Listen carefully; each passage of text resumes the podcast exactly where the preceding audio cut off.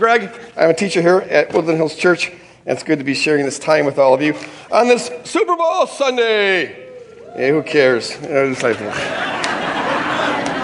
anyone in this auditorium have a horse in that race? I, I don't think so. But all the wisdom out there says, uh, which I, you know, all the wisdom I'm preaching, which I, of course, pay meticulous attention to, uh, says that uh, you're supposed to use this opportunity to, you know, weave uh, football analogies into your message.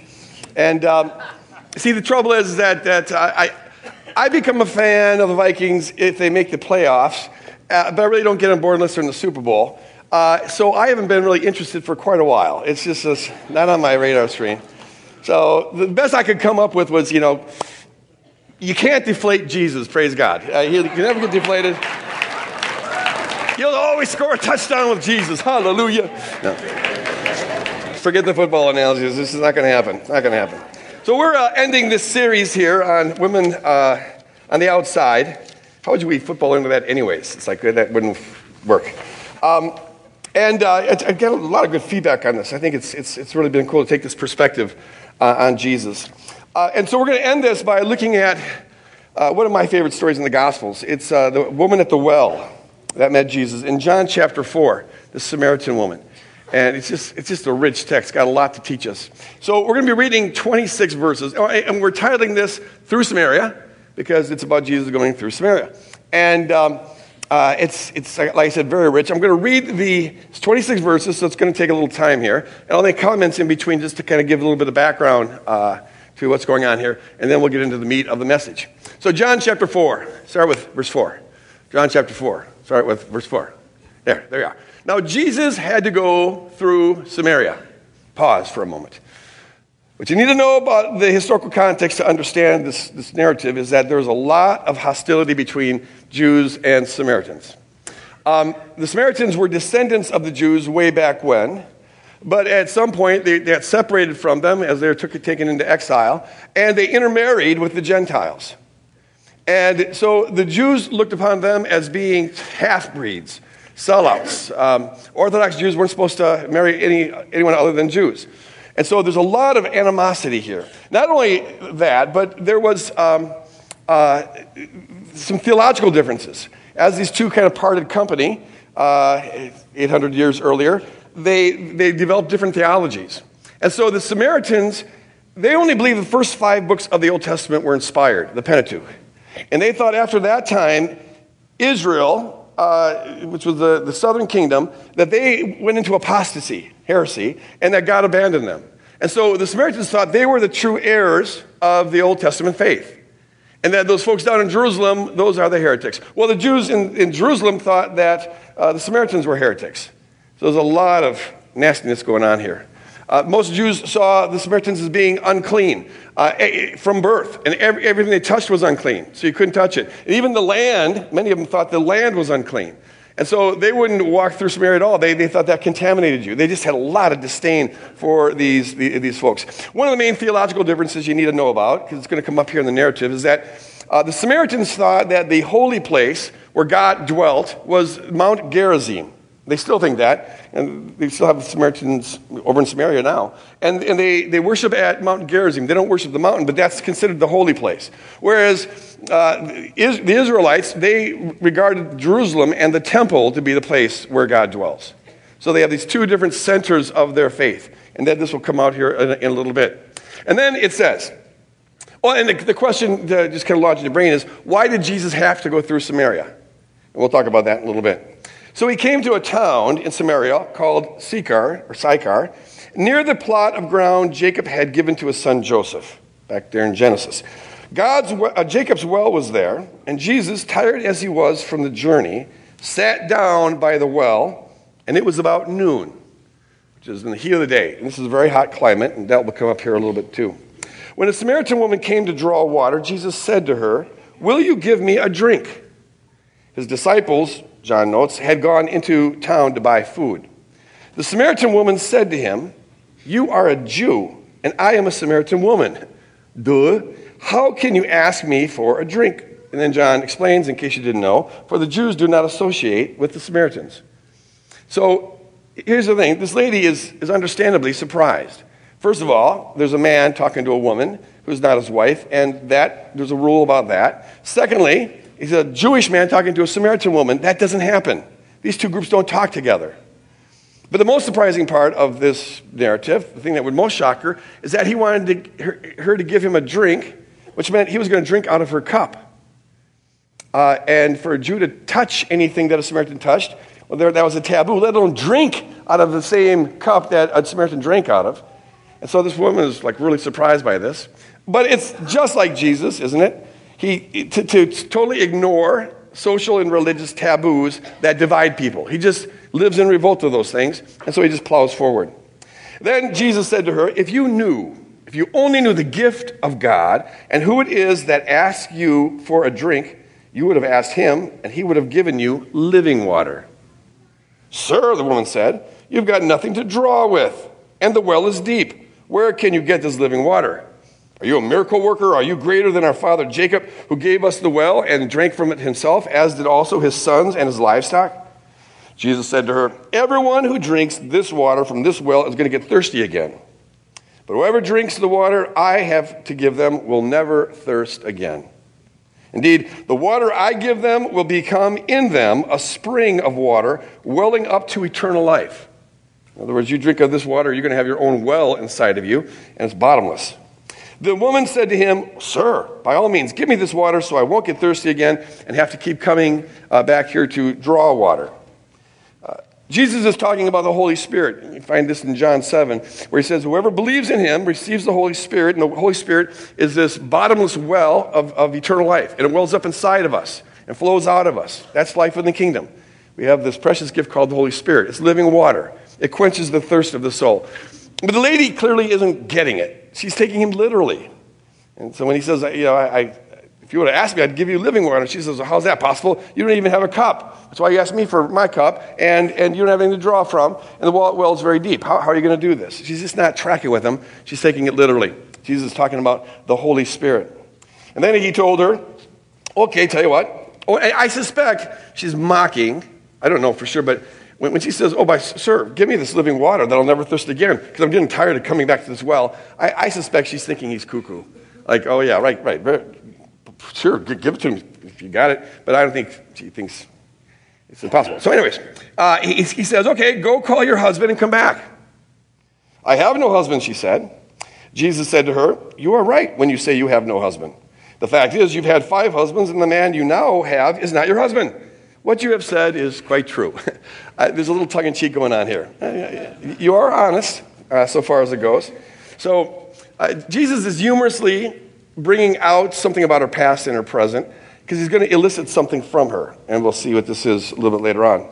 The woman says, Sir, I can see that you are a prophet. How did you know that about me? Uh, you must be a prophet. So, as most of us would do if we found a prophet who knew everything about us, we change the topic very quickly. So she says, Our ancestors, let's talk about the mountain issue. Enough about me all right. Let's talk about the mountains. So, our ancestors worshiped on this mountain, but you Jews claim that uh, the place where we're supposed to worship is Jerusalem. So, okay, you're a prophet, but let's uh, talk about our theological differences. Woman, Jesus replied, Believe me, a time is coming when you will worship the Father neither on this mountain nor in Jerusalem. You Samaritans, worship what you don't know, but we worship what we do know, so for salvation is from the Jews.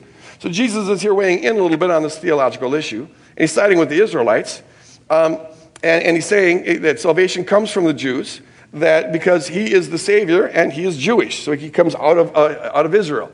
And, and he's here saying you Samaritans got off track. Uh, and the whole Old Testament's inspired, not just the first five books. And, you know, but, so he's, he's weighing in on that, but he's now going to say it doesn't make any difference. It's irrelevant. He says, Yet a time, a time is coming, in fact, it's now, it now is, when the true worshipers will worship the Father, not on this mountain or that temple or whatever, but in spirit and in truth. For they are the kind of worshipers the Father seeks. God is spirit, and his worshipers must worship in spirit and in truth. So Jesus weighs in on the theology, but he says, you know, it's irrelevant. Because now that the Savior is here, now that I'm here, uh, people are going to worship God in the spirit and in truth. And to worship God in the Spirit and in truth means you understand that He's not localizable in one temple or on this mountain, or he's not privy to one group as opposed to another. To worship him in truth is to know that he's the God of all people and he's the God of all places. Spirit and truth. And so it will render this debate that's been going on for hundreds of years irrelevant. It's moot. God is spirit. He's everywhere and he's for all. Now, I, this is kind of a little excursion, but it's a topic I've been thinking about for eight years, and so I'm going to share a little bit here with you. Just think about this.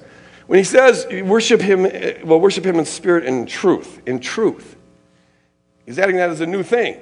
Okay, now we're going to finally worship him in truth, which means that the whole idea that God could be localized in a temple and that God was privy to a certain group, kind of a parochial deity, there's something untrue about that. He's the God of all people, and of all places, and therefore any, any attempt to try to make him about one people and about one place conceals that truth, and so to that degree it's untrue. And yet, this is kind of how the Old Testament tends to think about God, isn't it? And, and it's what that's revealing, what Jesus reveals about God, revealing the true character and nature of God, is it's showing that when they understood God to be in a particular place and belonging uniquely to a particular people, as opposed to other people, it's not reflecting God's actual character and will. It's reflecting God's willingness to accommodate their, what they think is God's character and will. This is where people were at, and God's willing to always come down and meet people where they're at. And so, as we read much of that stuff in the Old Testament, what we need to see is a God who is humbly stooping to relate to these people. But we got to be careful about just assuming that the way that they are thinking about God is the way that God actually is, because it's only with the coming of Jesus that we worship God in, in full spirit and in full truth. Just chew on that for a little bit. Uh, that was for free, no additional charge, and now we'll move on. Um, so, yes, uh, they will worship him in spirit and in truth. Now, where am I in this thing? Okay, then, then he says, um, I know that the Messiah, called Christ, is coming. When he comes, he will explain everything uh, to us.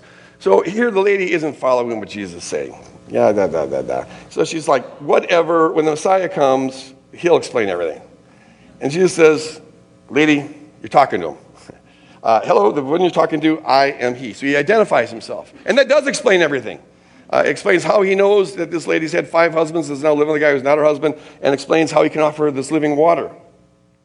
Just then the disciples returned and were surprised to find him talking to this woman, a Samaritan woman. But no one said, What do you want or why are you talking with her? They were stunned into silence, which is at all surprising.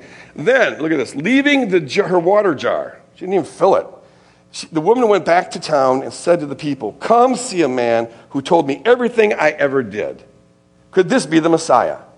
And the whole town came out and, and, and, met Jesus. And a little bit later on, it says that many of them believed, and they asked him to stay for two more days, which Jesus did. Stay there for two more days. This is a rich passage. We, we, we could uh, take this in a lot of directions, but this morning, there's just two points we're going to make out of this. And really, it's like two different sermons, they're both pretty good, so hang with me on this. Uh, two, two different sermons. Sermon number one I want us to notice the gracious way that Jesus interacts with this woman. It's just beautiful. He gets his word of knowledge about her. She's had five husbands. Kind of humorously draws it out of her. Go get your husband. He's setting her up. Go get your husband. I don't have a husband. Well, that's true. You've had five, and the person you're with now is not your husband. Now, that would raise eyebrows in just about every culture throughout history, but in first century Jewish culture and Samaritan culture, and by the way, the Samaritans were just as strict ethically and in terms of their orthodoxy as, as the, the Jews were. Um, in that culture, this would have been incredibly scandalous. In fact, I, I have never found anything, a person, anything like this in, in the ancient literature. A person married five times and then living with somebody who's not her husband when, when the culture is so much against it. it, it it's shocking. I mean, to be divorced once was shocking. To be divorced five times, that was just unheard of. Now, what you need to know is that in, in this culture, women couldn't divorce the men, the, only the men could divorce the women. It's a sexist culture. The only women who could divorce, uh, initiate a divorce um, in the ancient world was very wealthy Gentile women. But among Jews and Samaritans, it, it couldn't happen. And when they were divorced, when a woman was put out, is how they would put it, the guy would just kick her out, um, it always fell on the woman. It's a sexist culture. She was blamed for it. The assumption is you couldn't even please a man. You, couldn't, you, you weren't a good, good wife. There's something defective with you, something wrong with you. It was a stigma on her. Not only was it a stigma on her, but it tainted her. Um, it, it, the minute you were divorced, the pool of people you could marry shrunk considerably because most decent, high, upright, Orthodox Jewish guys and Samaritan guys, they'd only marry a virgin.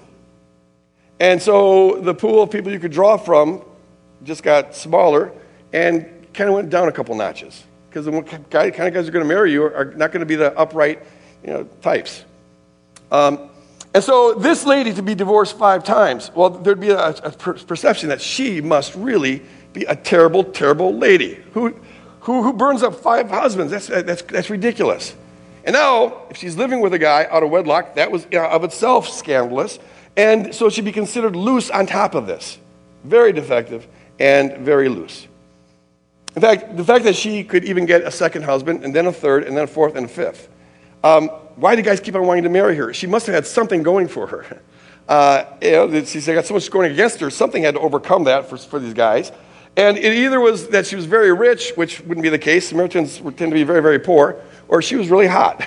and so I suspect she was a really good looking gal, and so she could keep getting married even though she kept on getting unmarried. All right. Uh, this, this kind of explains why she's at the well at noon and why she's alone. Um, the way that you would do it in the ancient world, women hardly ever traveled by themselves. Among other things, it was dangerous. They would always travel in packs. And, and what villages would typically do is in the morning, when the first duties of the women was to take their water jars and go out to the well and gather the day's water. And they would do it first thing in the morning because it's a very hot region. And, and so you, you, it's less work and less sweat to do it in the morning. And the water's going to be cooler. Here, this lady is alone, not with a group, and she's at, there at noon when no one else is going to be there because this is the hottest time of the day. What that tells us is that this lady was ostracized, which isn't surprising. With this kind of past and living with a guy in the present, um, decent women wouldn't be wanting to hang out with her. She wouldn't have any friends. She was rejected by this, this town. She's here alone. So then Jesus calls out this past and this present. I know you. I know everything about you. But notice this despite what a scandal that would be in this culture, Jesus doesn't have a hint of condemnation. Not a hint. He doesn't call her out and say, Shame on you, you know, wicked woman, sinner. Nothing. He just calls it out. And then when she wants to change the subject, he goes with it. He just, it just, just, it's just there. But he does it because he wants to show her that he is the Messiah. And he does it because he, he, he's saying to her, Lady, I know everything about you, and I knew that when I offered you that water that offer's still on the table. Uh, lady, I know everything about you, and it doesn't affect in the least my desire to help you. I know everything about you um, and, and what the society thinks about you. But I want you to know that this doesn't at all affect my love for you, my concern for you, my desire to quench your thirst. I know everything about you, which means I also know about your pain, and I know about your rejection, and how you have been judged, and how you've been, been hurt. I know everything about you, including the thirst that drives you. This is what Jesus is getting at. He calls it out not to judge her, but to help her by showing his concern for her and wanting to get to that, that thirst that's in the core of her being. What Jesus knows and what we need to always remember is that everything that this woman ever did was driven by the same thirst that drives everybody. But whatever else happened with those five marriages and her decision to live with this guy, she's driven by a thirst. And everybody's driven by a thirst. Or as Bruce Springsteen said, everyone's got a hungry heart. Or was it John Mellencamp? One of the two. Uh, everyone's got a hungry heart. Everyone's got a thirst in the core of their being. And, and whatever we do, this is what drives the world. We do it to try to meet that need. The good, the bad, the ugly, it's all driven by this thirst. Everyone's thirsty for life, thirsty for the sense of worth and value and significance and, and, and being loved and having some security. Everyone's thirsty for that. We're always trying to get it. Now, we've got jaded ways of going about it, jaded ways of identifying our thirst, jaded, jaded means of, of trying to quench that thirst. We drink, we drink false, poisonous water, but we're doing it with this intention of meeting this need. And see, Jesus, as he's relating to this woman, he looks past the behavior. Because the behavior is only a symptom, it's always only a symptom. What's behind the symptom is the thirst that is driving the behavior. He sees past the behavior, the past that she's had, the present that she's in, and he sees the thirst, and that's what he wants to address. This is why he doesn't look at her with judgment eyes, he looks at her with compassion. Religion, what religion does to the degree that we're conditioned by religion or some other ethical system, we see the behavior and we judge the behavior. We rate the behavior good, bad, whatever, righteous, unrighteous, holy, unholy, and, and we size up. That's what you see when you look at behavior. But Jesus looks at her not with the, through the eyes of religion, but through the eyes of love. And he sees into her soul and speaks into that. And he has compassion. And this is, folks, for followers of Jesus, this is how we are called to look at all other people. Amen? Uh, it's not about the behavior. However bad the behavior is, and there's a lot of bad behavior out there heinous behavior, evil behavior. It is evil. And the rest of the world's going to judge that. And society sometimes has to do things about that. But we're to be this one peculiar group of people that can have compassionate eyes towards everybody because we know God has compassionate eyes towards us. This is the way we're supposed to look at folks, looking into their soul. This is why I think this woman got, was so moved by him, why, why there's this joy. Finally, someone saw past the behavior and, and spoke into her soul, looked at her, and didn't judge her, knew everything about her, but didn't condemn her. That's what made this good news. So Jesus identifies himself as the Messiah. And this is where the coin drops in the slot. I'm the one you've been waiting for. And um, so she all of a sudden realizes all, she's been talking to this Messiah, or at least she thinks it might be the Messiah. And he knows everything about her, but he didn't condemn her, unlike everybody else. He knows everything about her, but he didn't run away like everybody else. He knows everything about her, but he didn't bring judgment on her. He knew everything about her, but he still cared about her. He knew everything about her, and yet he still is offering her this living water. And that got through to a, a, a depth in this woman that I don't think anyone's gotten through to since she was a kid. She's only known judgment and rejection. Now there's a person who's got a love for her that's bigger than the judgment on her behavior. That's the first. And it touches her deeply to the point where she leaves the jar right there and she runs back to the town to announce this guy. Now, think about this. This is the same town that ostracized her, same time they rejected her and judges her. And now she wants to tell them about this guy that she met who knew everything about her. Jesus can have that effect on people. You hang out with him for a little bit and you start loving people who reject you. Uh, he just has this way of getting inside of us and changes our love. So she runs back with joy. Now, here, here's, she's an evangelist for Jesus. But notice this. Here's the draw. She's saying with joy, I met a guy who knew everything about me. Now, the draw would be, on the one hand, the people would be interested in how this guy knew this. He'd be clairvoyant. That'd make him curious. But I think the real draw is this how is that possibly good news? Because they know everything she did. And they haven't made her joyful, they've made her miserable. They made her isolated and lonely. Uh, they've only inflicted pain. Now she comes back and she's proclaiming with joy that she met a guy who knew everything she did. And they've got to be wondering, how is that good news? That's why I think the main reason they went out to see this guy. What is it that could make this possibly be good news? And many believed in him, and he ends up staying with him a, a few more days. See, here's the thing I'm sure, I'm certain that some folks in this auditorium, and certainly some listening through podcasts, uh, can identify with this woman. In fact, we all should be able to identify with this woman because there's not a person listening to me right now who's any, why not one iota better than this woman. But in terms of how society and religion judges depth of sin, maybe you, you, you, more readily, more explicitly identify with her. Maybe you've burned through five spouses. Could be. You have five husbands or five wives. Maybe you've blew apart every marriage you've been in because of your infidelity. Maybe you've got all sorts of perversions inside of you. Maybe, maybe you cheat a lot or steal a lot. You, you've hurt everyone that, that you love. Maybe you're addicted to some substance and, and, and uh, you're destroying yourself with that and you've, you've hurt everyone you love. And you do terrible things uh, to support that habit. I don't know what variety of sin you have, but you can identify with this woman. You're one of the super judged in society. And, and as you think about a God who knows everything about you, God knows every single sin in perfect detail. As you think about that, it could very well be, in fact, it's more likely than not, that you see a sneering God, a God who knows everything about you and he's got an accusatory finger pointing at you, a God who knows everything about you and he's full of rage, a God who knows everything about you and he's condemning you. And what you need to know is that if that's kind of how you're thinking about God, that would be true if God was a Pharisee or if God was a religious preacher or a judger. See, here's the thing. If that lady, if that lady had, had met a Pharisee instead of Jesus at that well, a Pharisee who knew everything about her, it would not have been good news. That Pharisee would have slimed her up and down. Or if, if, if that lady would have met a lot of preachers today, uh, it wouldn't have been good news. Not if they knew everything about her. No, they, they would rail on her and put her up as an example of, of, of what's wrong with the world and carry picket signs and maybe pass laws against her, but they wouldn't have had a loving conversation that gave her joy. Uh, but see, she didn't meet a Pharisee or, or a religious preacher. She met Jesus, and that brought her joy. Now, knowing everything about her was good news, not bad news. And so, yeah, if you're seeing a sneering, accusatory, full of rage, condemning kind of a God, that would be true if, if, if God was a Pharisee or, or a religious preacher. But see, God is revealed in Jesus Christ. Jesus is exactly what God looks like. And so, what you need to know is that God right now is looking at you not with a sneer, not with a pointing finger. God's looking at you the way He looked at Jesus.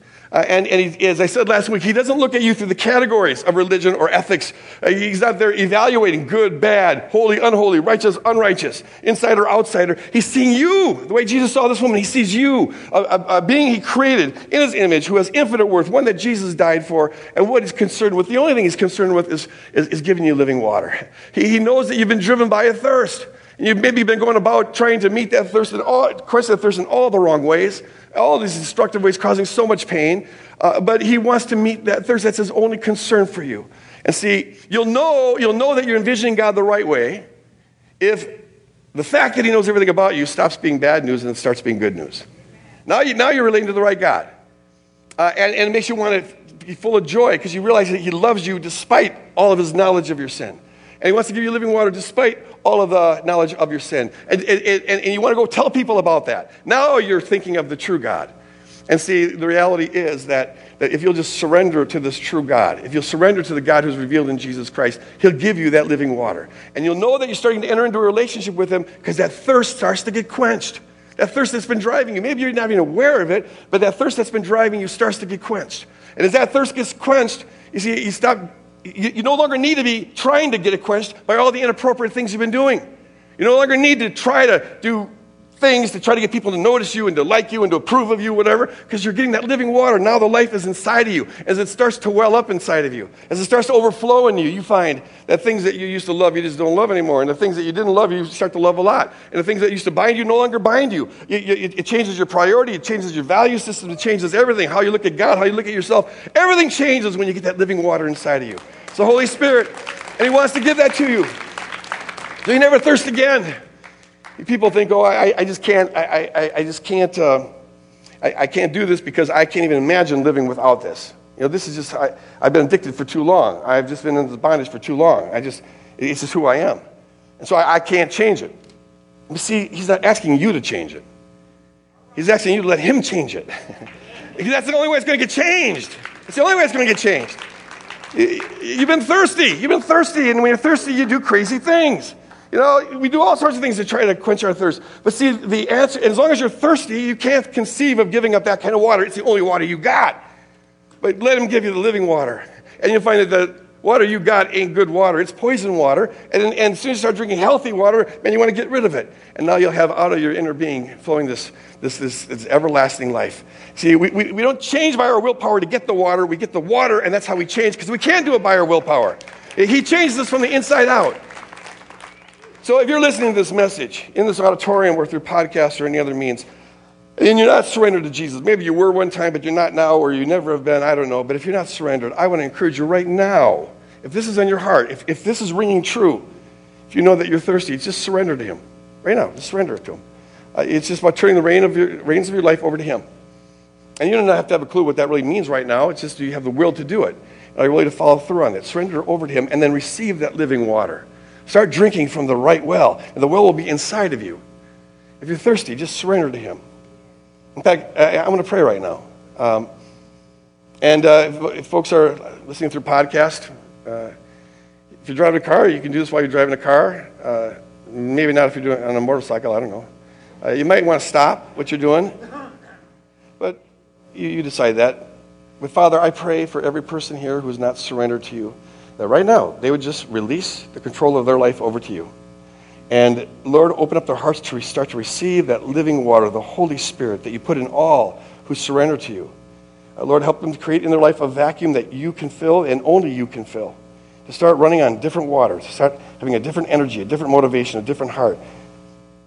Lord, well up inside of them, give them the joy of knowing the true God for whom it's good news that we know he knows all of our sins because the love is infinitely, infinitely outruns the sin.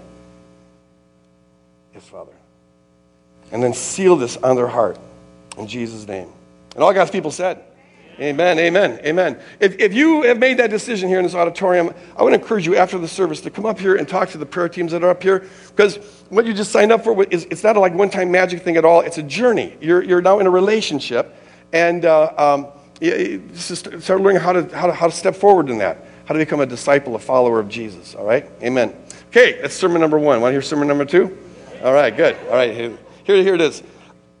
Ask the question why did Jesus have to go through Samaria? Why did he have to? The text is emphatic on this. He had to go through Samaria. Most Jews wouldn't go through Samaria, even though it was the shortest way to go from Galilee to Judea or Judea to, to Galilee. Most would go around it because they thought they made them unclean. Why did he have to go? It wasn't for geological reasons or geographical reasons. Um, and it wasn't because he was in a hurry, because he spent two more days there once they asked him to. There's no hurry. here, He's got plenty of time. Why did he have to go through Samaria? And the answer is that it wasn't because of the land or geography, it was a have to of mission. It was a have to of mission. Jesus manifested the will and character of God perfectly, and therefore he had to go against everything that's inconsistent with the will and character of God. That's why he's a revolutionary. He revolted. Everything in society that was contrary to the will and character of God, which is revealed in him, um, it's something that you have to revolt against if you're going to manifest the true will and character of God. Uh, in fact, that's why we find throughout Jesus' life, if you put him in his cultural context, almost everything Jesus did was countercultural. It was, it was shocking. The way he treated women, see, it, it, in that cultural context, it was really unusual. And we find it here in this text as well. And in doing that, he's, he's revolting against the ungodly sexism of his culture. And the way he treats the poor with dignity, he's revolting against the ungodly classism of his culture. And the way he treats those most judged by religion, uh, the prostitutes and the tax collectors, he's revolting against the judgmental, judgmental religion of his culture. Everything Jesus did was in some kind of a revolt because he's manifesting the true character of God. Therefore, he has to come against all that's inconsistent with that. And see, here, what this passage is emphasizing is the way that Jesus revolted against the racism of his culture. He had to do it because he's manifesting the will of God, which has got nothing to do with racism. He had to go through Samaria. He had to bring the good news to this woman and, and to this town because to avoid Samaria was contrary to God's will. God's will has always been to tear down walls that divide people and to separate people and judgments that, that, people have on, on, on one another. And, and so, Jesus, in manifesting the true will of God, he thereby revolts against the racism of his culture in a very explicit and overt way. Now, not only is that something Jesus did with his life, but it's something Jesus did with his death.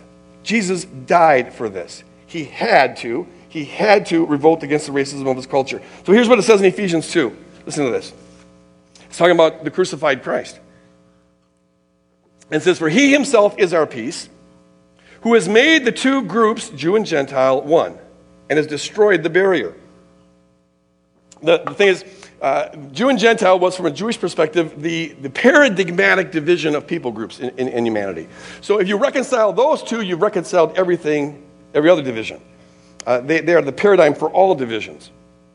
So he destroyed the barrier, the dividing wall of hostility between those two, and therefore between all people groups.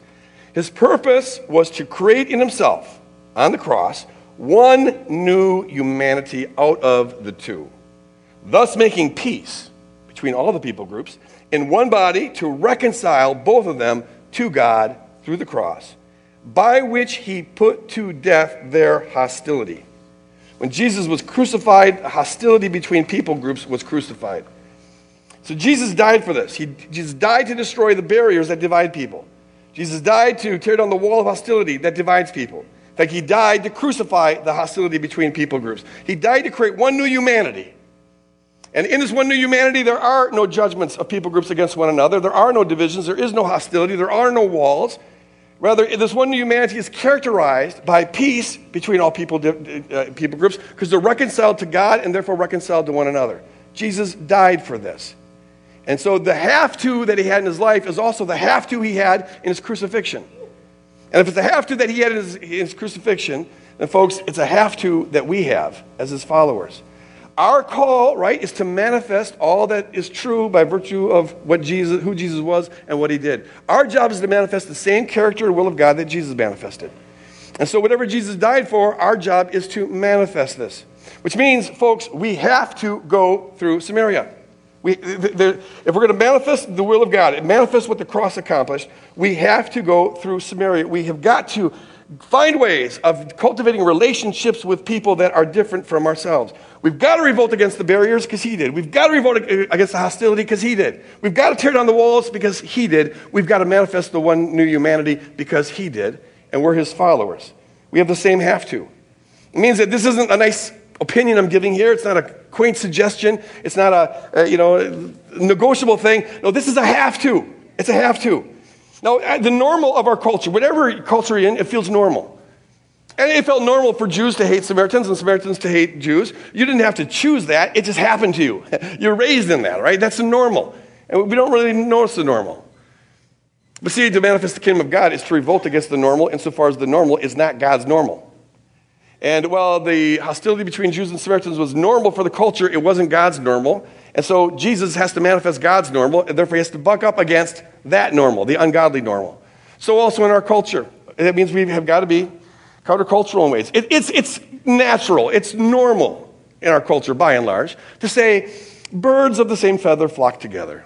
This is normal. People are just more comfortable hanging out with people that are like them. It's, it, it, it's easier when people, you know, you share the same language and you share the same kind of taste in clothes and taste in food and taste in music and, and you look the same. It's just easier. Birds of a feather flock together. That's just sort of the normal.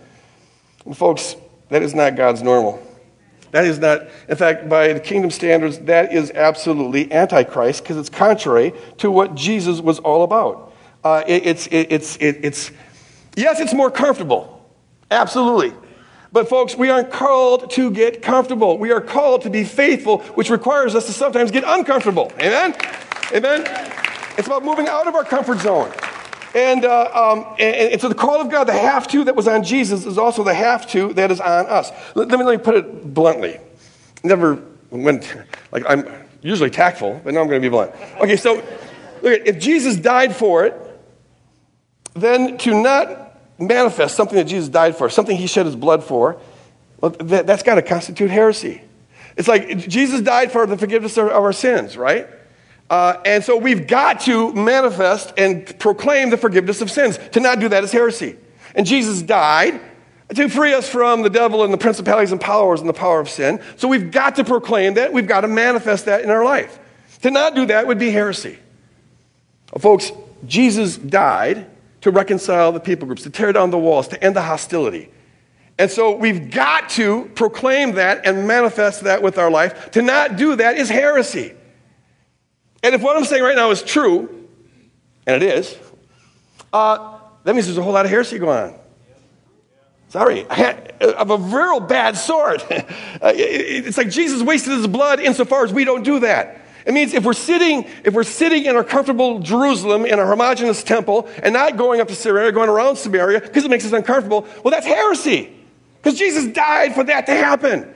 We've got to, if, if, Jesus died for the barriers to come down, we've got to manifest what it looks like when the barriers come down. If Jesus died to end the hostility, our job for all of us who are kingdom followers is to manifest a, life that's free of hostility. If Jesus died to bring the people groups together, then our job is to bring the people groups together, to manifest that truth. In other words, God is saying to us because of the cross, get your butts out of Jerusalem and the homogenous temple and find a place in Samaria. Touch ground in Samaria. You've got to go through Samaria.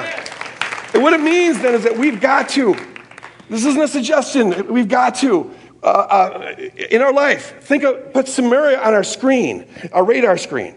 Uh, when we spend time before church or after church, have Samaria on our mind. How might we meet people that are different than us? And just talk with people that are different from us. Maybe go out to lunch. Maybe, maybe, maybe have dinner together. Um, get out of our cultural myopia and begin to see the world from other people's perspective. Share life experiences with, with one another. And, and when you're thinking about where you go to get your hair done, and where you go to get coffee, and where you like to hang out, and where you get your car fixed, whatever you do, have Samaria on your mind. You've got to set foot in Samaria. Uh, how might you cross paths with people that are different from you? Uh, it, staying in our homogenous little temple is not an option. We've got to find ways of setting foot in Samaria and, and, and sharing life experiences and, and developing relationships and, and learning from, from, from other people. Because otherwise, we just learn from our own people, which means we're, we're going to be very narrow.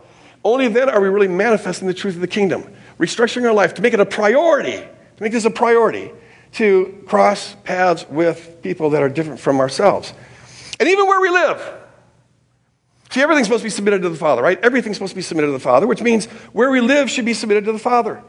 Um, now, the normal of our culture is to say, do I want to live here? Uh, am I comfortable living here? Can, can I afford to live here? If so, done deal. That's normal for the culture. God bless them. It's not normal for the kingdom.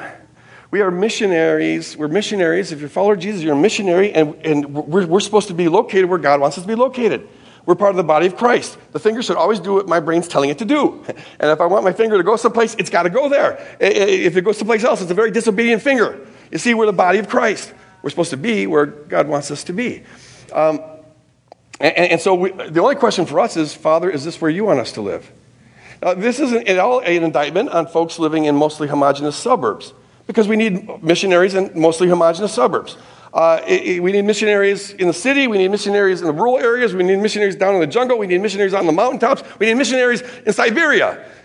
Fine, wherever you're supposed to be, be there, but be there because you're supposed to be there. Be there because that's where you, you sense God's calling you, not because you want to and it's comfortable and you can afford it. No, no, no, don't do that American thing. Do the kingdom thing. Submit it all to the Father. Where do you want me to live? And as we put all the cards on the table, say, Lord, just tell us where to go, have Samaria, Samaria as an option. And it could be that some sense a calling to go into an environment that is much more diverse than their present environment. This is what happened to Shelly and I. Uh, we've been sharing life with these three other couples for about 20 years, and we all kind of started talking in the 90s about maybe moving to the city sometime. And one night, 12 years ago, uh, out in our backyard, in, in, our hot tub, on a wintry night, uh, we were sitting there in a hot tub. We had a pond out there. It was so nice. Kind of miss it now that I'm thinking about it. No, it just, what was I thinking? And, and uh, so we're just out there, and all of a sudden, Shelly looks at me with this kind of wry smile as we're sitting there with our, just enjoying this moment. Stars above. Uh, and she goes, looks at me and she goes, Are we supposed to be here? And I said, I really don't think so. A year later, we and these three other couples ended up moving into the city. Now, that's not more virtuous. There's no, that's like, oh, whoa, how great are you? No, no, it was, it was just, we sensed the calling there. Uh, and, and that's all we're saying is put, put on the table uh, all the options. God, where, where do you want us to live? Now, there is one advantage to living where we're living right now, and that is to find a Samaritan woman, you just need to go out your front door. you know, Samaria is all around you, and it, it's a beautiful thing.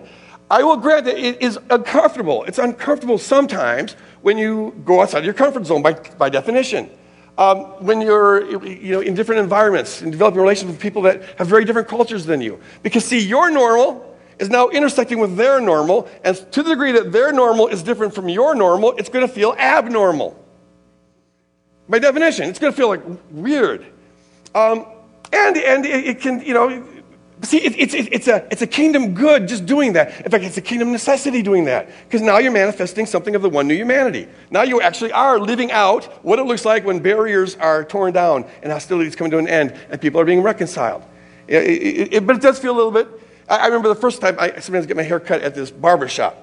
And it's an all black barber shop. In 11 years that I've been getting hair cut there, I've never seen another white person. I'm one white guy. It's a block from my house.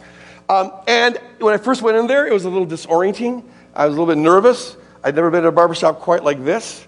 It was really weird. Judge Judy is blaring on the television. Uh, up here? It's loud. People are laughing and bantering back and forth. And, and the customers are, the, the, the barbers are. It's just loud. There's all this hustle and bustle.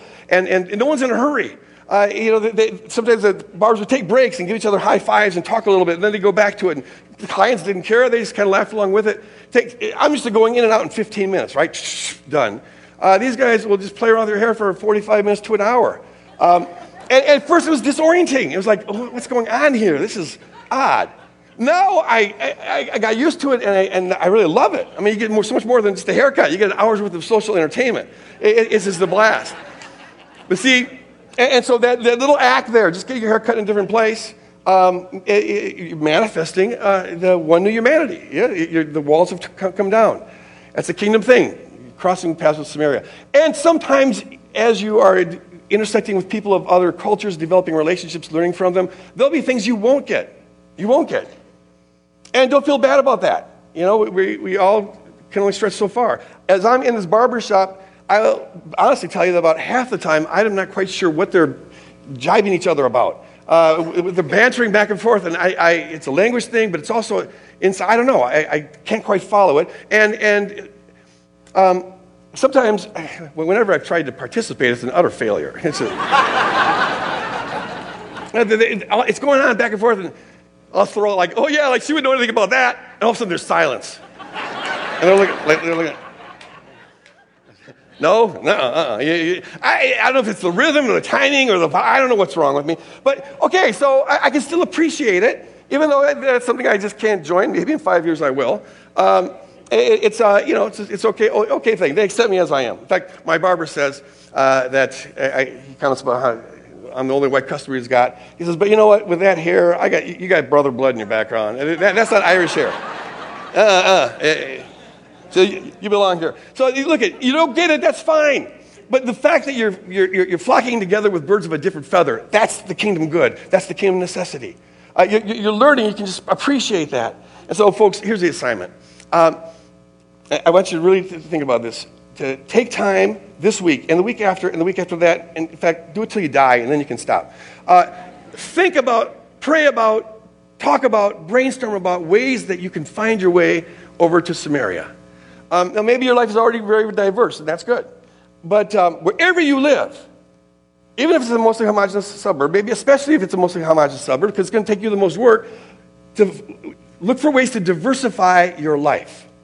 And, uh, and, and it, it, it, it, takes some strategy. It's not going to happen by accident, it can only happen by intentionality. The flow of the culture is so great that we will stay in our homogenous little zones unless we intentionally go outside of them. And so think about ways where you shop, where you, you know, get your hair cut, where you get coffee, whatever, ways that you can cross paths with and begin to talk to and learn from and develop relationships with people who look different than you.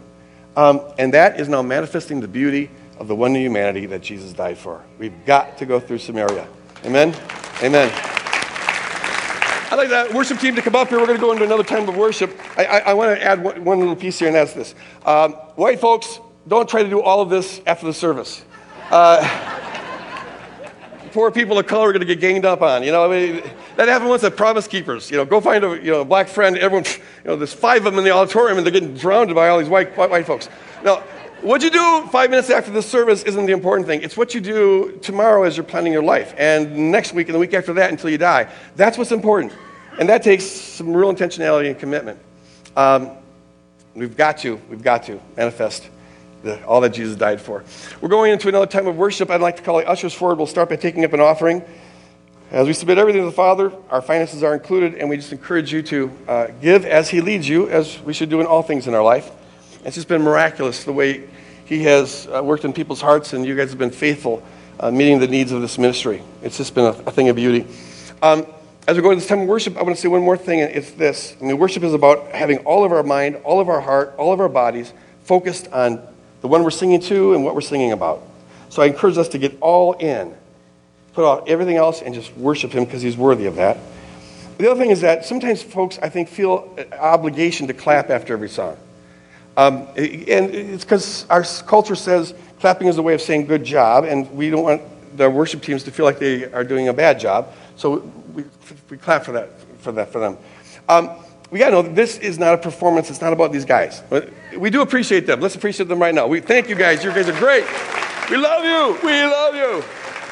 Okay, so that's all the clapping they need. Um, now, it's, it's okay to clap. It's okay to clap. It's very biblical. Clap, raise your hands, all of that. But we do it to the Lord. It's a way of, of it's, it's, like shouting. We're expressing joy to the Lord or thanks to the Lord. So clap, but always know that you're clapping for Jesus, not for them, because this is not a performance. Our focus isn't on them. Our focus is to be on, on, Jesus. So, Father, as we go into this time of worship, let your Spirit flood this place, flood this place, and, and, and pull us into the inner court. And fall on us here right, right now, Lord. And use the, this offering, which is an act of worship, to further your kingdom, to meet the needs of people, to manifest your love towards the poor, the outsider, uh, to, to single mothers that have their kids in our daycare. All these ways, Lord God, expand your kingdom in Jesus' name. Amen.